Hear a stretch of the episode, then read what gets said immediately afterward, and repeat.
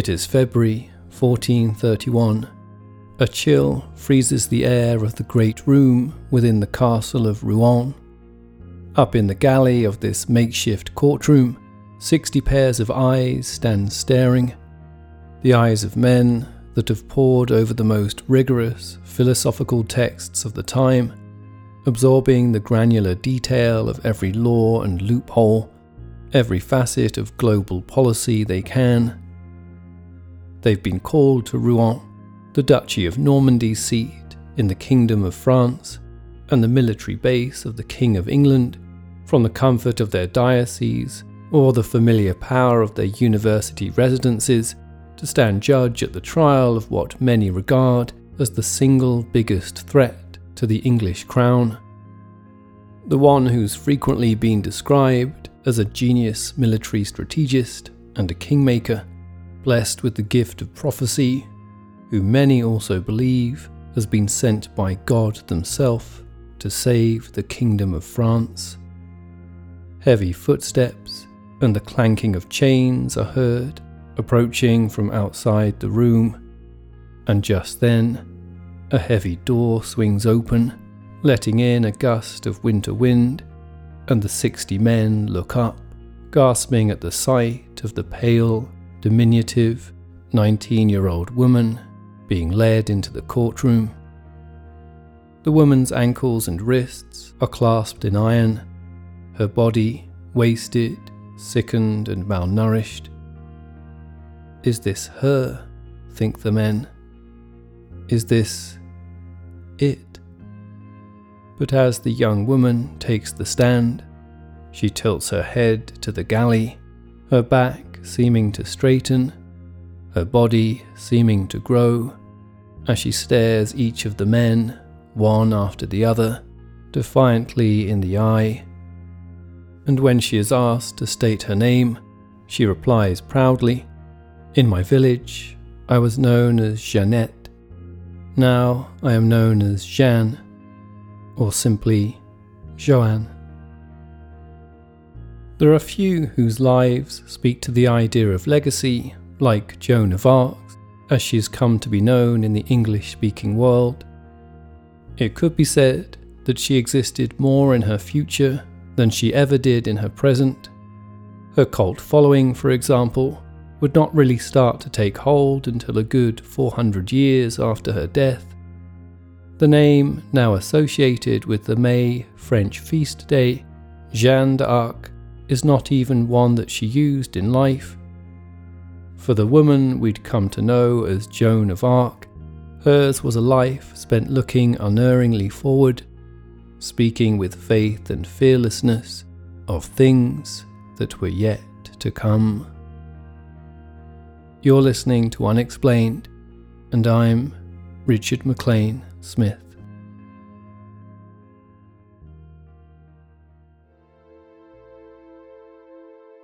As Joan took the stand on that frigid day in February 1431, her accusers pushed her repeatedly to swear to tell the truth absolutely and completely on everything she was asked. But Joan perhaps recognizing that in the hands of those men the truth could be a slippery thing, refused to comply. If it was her story they wanted, she would be the one to tell it on her own terms. And so, as the men's voices became ever more disgruntled and their faces grew ever more red, the diminutive 19 year old woman slowly began to talk. Growing up in the village of Domremy, the daughter of a relatively wealthy farmer, hers had been a simple life, pockmarked by the unending battle for regional supremacy between the English and the French crowns. Located in what is now the northeast of present day France, at the time of her birth in 1412, Domremy was situated firmly within the province of Champagne which, despite being within the Kingdom of France, was, broadly speaking, under the control of then English King Henry V. For the most part, Joan was a simple, pious child often seen kneeling in prayer at church or helping her mother with spinning and sewing. Until that was, one day, when, at the age of 13, she found herself sitting in the garden, enjoying the heat of summer. It had just gone noon, with the sun at its zenith, when she later claimed a bright light appeared at the right side of her vision, which seemed to be coming from the direction of the village church. And then she heard a voice inside her head that was not her own. Looking about in fear and confusion at where on earth the voice could be coming from, she saw only the empty fields surrounding her. But the voice continued to talk, and it was talking to her. Rather than be disturbed by it, however, the more Joan listened to its soft, peaceful words, instructing her to be good and to make sure that she continued to go to church, she began to find solace in it. Day after day, the voice returned. Then, over time, more voices began to speak to her. She became convinced that these voices were none other than the Archangel Michael St. Catherine of Alexandria, and St. Margaret of Antioch, all supplying her with a direct line from God. The voices came most often when she was walking in the woods near her home, and at first their relationship was a simple one. As she walked, basking in the warmth of the sun and the sweet fragrance of summer flowers, the voices would comfort and counsel her, guiding her in her piety. By the time Joan had turned 16, however, the voices had become more insistent, telling her that she was not just any young girl, but a girl with a divine mission to find the heir to the throne of France and help him to reclaim her homeland from the English crown.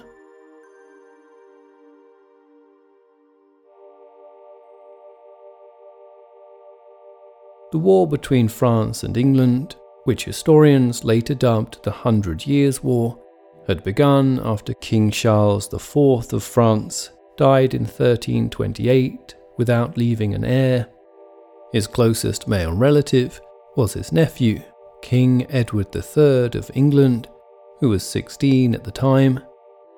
However, the French nobility rejected Edward's claim on account of his father the recently deposed King Edward II being English, and so Charles IV's cousin, Philippe, was crowned the King of France instead. This ruling remained in place until 1337, when a more mature Edward renewed his claim to the French throne and declared war on King Philippe. The conflict would outlive them both and continued until the military successes of then King Henry V of England, who would go on to capture Paris and much of northern France, forced then King Charles VI of France to sign a treaty in 1420 declaring Henry V as France's true heir apparent. This act in turn disinherited Charles's own son, also called Charles, but perhaps better known as the Dauphin, the title given to the eldest son of a French king.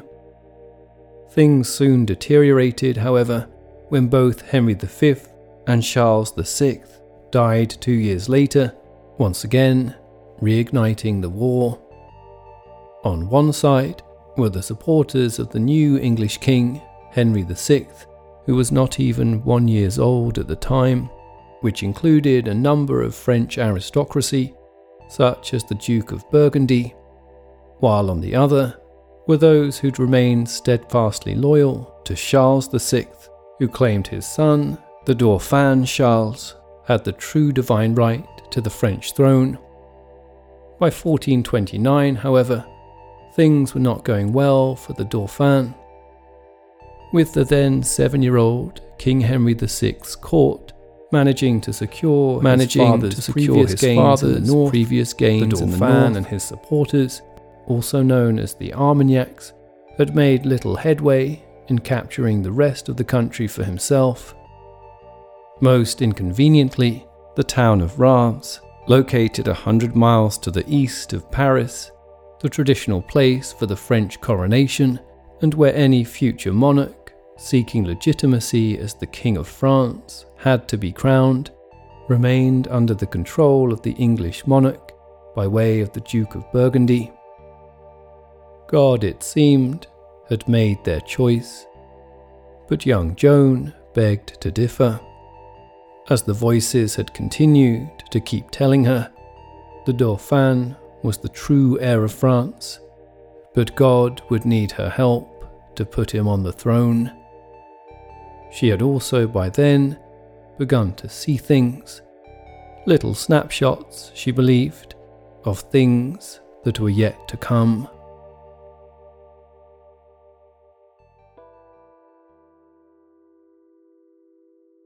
Perhaps the family and friends of anyone else would dismiss a 16 year old girl determined to meet the men at the head of the war that had ravished their lands for nearly a hundred years on account of some voices she'd heard in her head, but things had a way of falling into place around Joan. Long before the voices, an air of mystery and mysticism had surrounded her.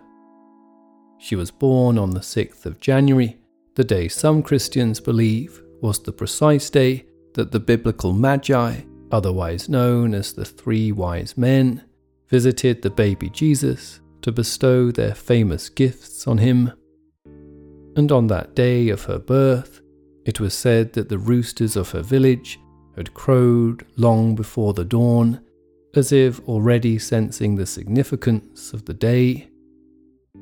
So when she told her family, she had an important message to deliver to Robert de Baudricourt, captain of the French garrison at nearby Vaucouleurs. They didn't hesitate to take her there. Joan's first meeting with the captain, however, in May of 1428, ended in disaster. On arriving, Joan is said to have regarded the captain oddly, saying he was exactly how she'd remembered from her vision, catching him a little off guard. Then, barely pausing to even introduce herself, Joan explained that she'd been given a mission by God to save France and that she, and only she, could make it happen. She then demanded that she be given an armed escort to inform the Dauphin of her mission, who was based in the town of Chinon, almost 300 miles away to the west. Offended by the outlandish demands of the strange peasant girl as he saw her, de Baudricourt promptly dismissed her. The following month, Joan's hometown of Domremy was raided by the Duke of Burgundy's forces. Homes and crops were brutally burned to the ground, and Joan and her family were forced to flee. More convinced than ever of her cause, in January 1429, a then 17 year old Joan returned once again to Vaucouleurs to demand another audience with Captain de Baudricourt. Once again, the captain refused her outlandish demands, but this time her journey was not in vain. It seemed that word of Joan's curious convictions had started to precede her. Some in had begun speaking of a prophecy foretold long ago of an armed female virgin who would one day reveal themselves as the saviour of France and though Captain de Baudricourt was yet to be convinced, something of Joan's quiet fortitude and determined piety had touched two of his soldiers, Bertrand de Poulengy and Jean de Metz, enough to make them wonder if the young girl from Domremy might indeed be the saviour she claimed to be. Despite being rejected by the captain again, de Poulengy and de Metz convinced Joan to stay a while longer to see if they could help her cause. The men introduced her to Jean Pasquerel, an Augustinian chaplain who was quickly won over by the unusual intensity of her religious convictions. Together, the three men convinced de Baudricourt to give the girl another chance. Then, a few weeks later, in early February of 1429, something strange happened.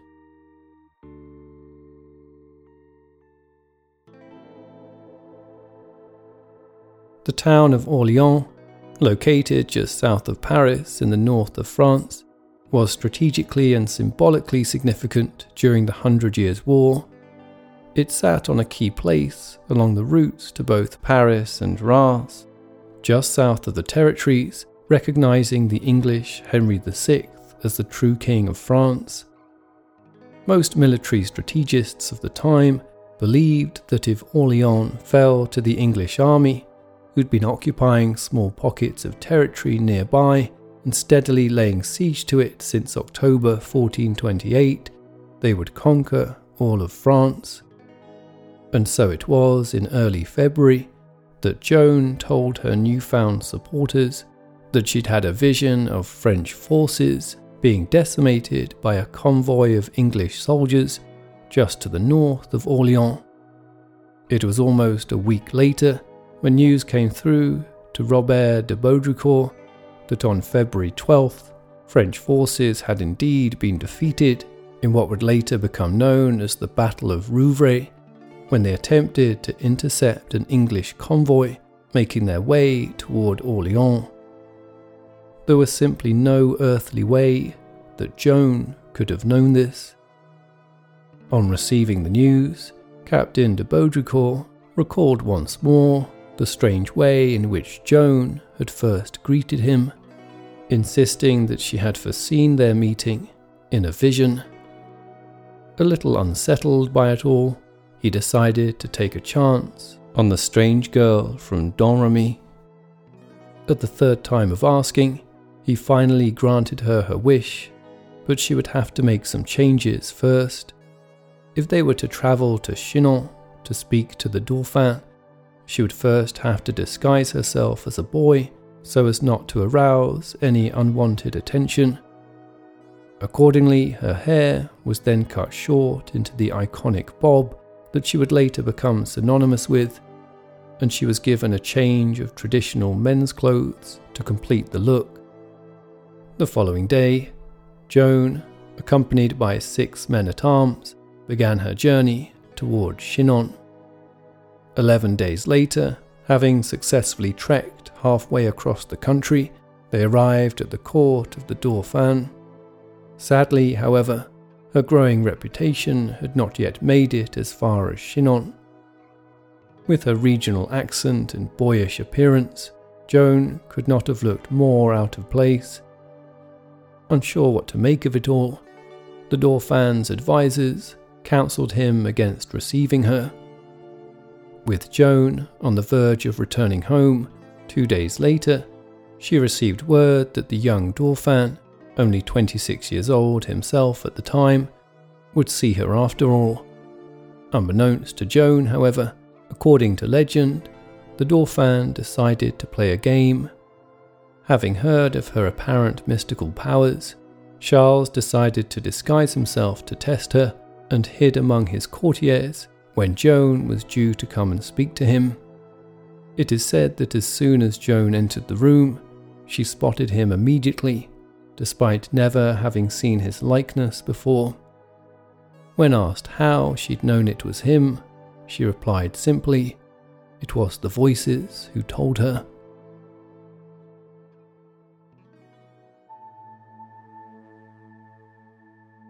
Having been suitably amazed by Joan's seeming act of clairvoyance, it is said the Dauphin then granted her a private audience to hear everything she had to say. Some say it was her insistence to him that, according to the voices, he was the legitimate son of Charles VI, a fact that had been frequently questioned by his enemies, that finally won him over.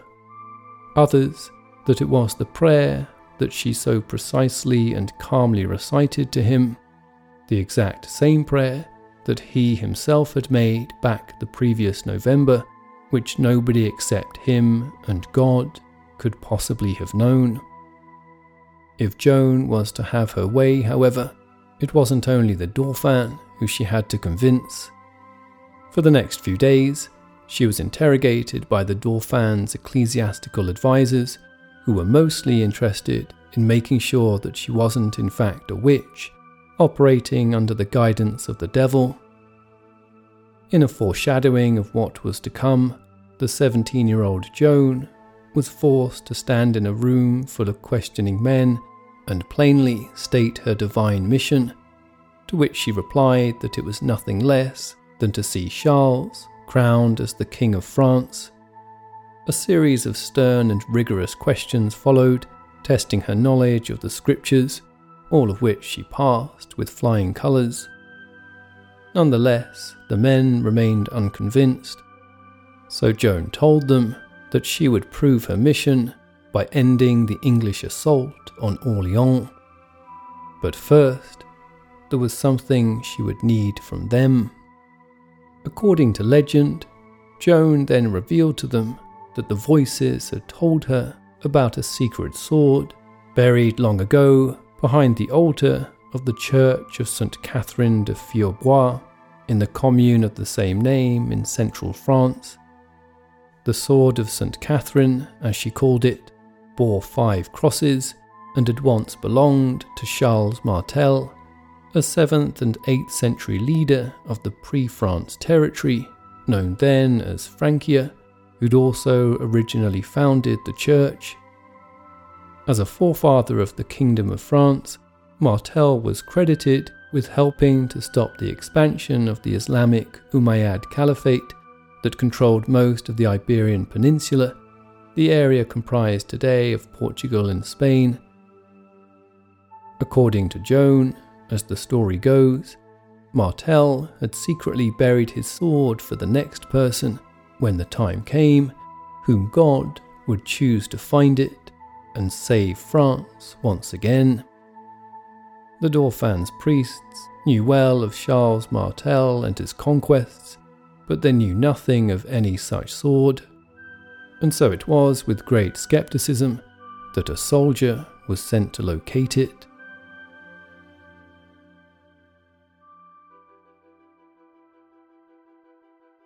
It was a few days later when the soldier entered the church and made his way to the altar at the back. After removing some stones, he began to dig in the dirt, where apparently soon after he struck something hard. As he brushed off the soil, he uncovered what was quite clearly the reddish, rusted blade of a sword. And when a polish was later applied to the blade, one after another, the five stars engraved in the metal slowly revealed themselves, just as Joan had described them. With the sword recovered, Joan claimed it as her own, and from that day forward, it seemed that Joan's reputation was sealed. Before long, word began to spread that the sword was a holy relic destined to play a part in the salvation of France. But more importantly, word was also beginning to spread of the young Joan who had so mysteriously helped to find it. As one priest after another tried and failed to confirm her as a heretic or a witch, a different thought began to emerge among the theologians. Joan wasn't only being guided by saints, she was a saint herself. Then, as word of Joan's apparent divine mission began to spread throughout the French army, spirits began to raise. With one so clearly beloved by God on our side, surely their cause could not fail. Back in Chinon, on March 22, 1429, Joan, dictating to the Dauphin, sent a series of letters to the English king Henry VI and his acolytes, demanding that they retreat from Orleans in the names of Jesus and Mary with the letters dispatched, she is then said to have turned to the Dauphin and declared, I shall last a year from now, but only a little longer. She is then also said to have stated that the voices had told her she would be captured by Midsummer's Day of that year, June 24th. All this was said without fear or any hint of distress, but rather with the clear sense that it was simply the way things must be. A few weeks later, with her place at the Dauphin's court firmly cemented, Charles decided it was time to unleash their sacred weapon. Joan was provided with a military household of several men that included her brothers Jean and Pierre. Then, carrying a standard and banner which she designed herself, and the now sacred sword of St. Catherine, she was instructed to make her way to the French army camp in Blois, about 20 miles southwest of Orleans.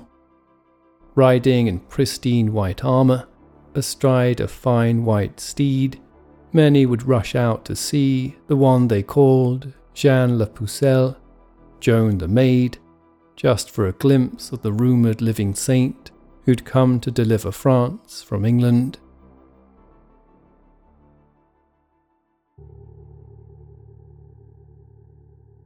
After her arrival at the camp in Blois on April 7th, Joan was horrified by what she found there.